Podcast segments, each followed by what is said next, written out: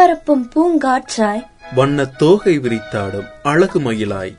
சிறகடித்துப் பறக்கும் சிட்டுக்குருவியாய் உங்கள் இதயங்களில் ரீங்காரமிட்டுக் கொண்டிருப்பது. ரத்தினவாணி சமுதாய வானொலி தொண்ணூறு புள்ளி எட்டு.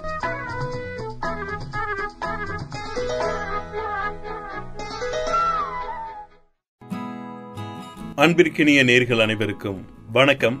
நான் உங்கள் சிநேகிதன் மகேந்திரன். அறிவியல் என்பது நிழல் உலகில் இருந்து நம்மை நிஜ உலகிற்கு அழைத்துச் செல்கிறது. அந்த வகையில் அறிவியலில் அடங்கியுள்ள இயற்பியல் என்பது மருத்துவ உலகின் மணிமகுடம் என்று சொல்லலாம். உலகம் இயங்குவதே இயற்பியல் கோட்பாடுகளோடுதான் என்று சொல்வதுண்டு. மருத்துவத்துறையிலும் இயற்பியலின் பங்கு மிகவும் முக்கியமான ஒன்றாக இருக்கிறது. ஆம் மருத்துவ இயற்பியல் என்பது மருத்துவ நடைமுறையில் இயற்பியல் கொள்கைகளை பயன்படுத்துவதாகும். நாடி பார்த்து நோயினை கண்டறிதல் உடல் வெப்பநிலை தொட்டு அறிதல் கண் நாக்கினை பார்த்து நோயினை கண்டறிதல் போன்ற பாரம்பரிய மருத்துவ முறைகளும் இயற்பியலை அடிப்படையாக கொண்டதே. இன்றைய காலகட்டத்தில் எக்ஸ் கதிர் காமா கதிர் கதிரியக்கம் காந்த ஒத்தறிவு படமுறை போன்ற பல இயற்பியல் காரணிகள் மருத்துவத்துறையில் பயன்பாட்டில் உள்ளன. மருத்துவத்தில் கதிர்வீச்சின் பயன்பாடுகளை விரிவாக்க இது பெரும்பாலும் பயன்படுத்தப்படுகிறது. கை கால் தொடை இவைகளின் இயக்கத்தை இயற்பியல் கோட்பாட்டால் இயக்க முடியும்.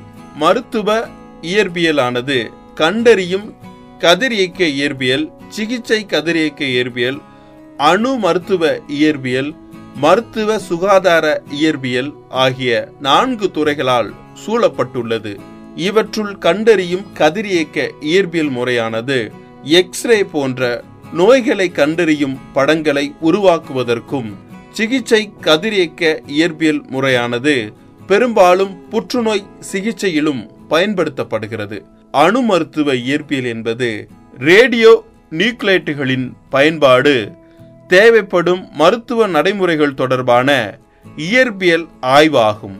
மருத்துவ நோக்கங்களுக்காக கதிர்வீச்சை பயன்படுத்தும் போது பாதுகாப்பு என்பது மிகவும் இன்றியமையான ஒன்றாக கருதப்படுகிறது.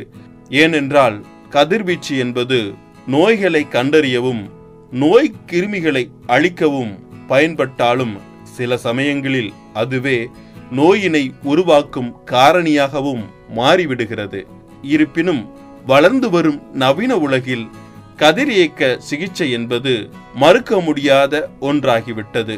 மருத்துவத்தில் பயன்படுத்தப்படும் பல நவீன கருவிகள் இயற்பியல் கோட்பாட்டின்படி கண்டுபிடிக்கப்பட்டது. நரம்பு மண்டலம் செயலிழந்தவர்களுக்கு பிசியோதெரப்பி எனப்படும் இயற்பியல் மருத்துவ சிகிச்சை தான் அளிக்கப்படுகிறது. இவ்வாறு பல உயிர்களை காக்கும் மருத்துவ இயற்பியல் துறையினை பெருமைப்படுத்தும் விதமாக ஆண்டுதோறும் நவம்பர் ஏழாம் தேதி சர்வதேச மருத்துவ இயற்பியல் தினமாக கடைபிடிக்கப்பட்டு வருகிறது. அன்புடன் உங்கள் சிநேகிதன் மகேந்திரன்.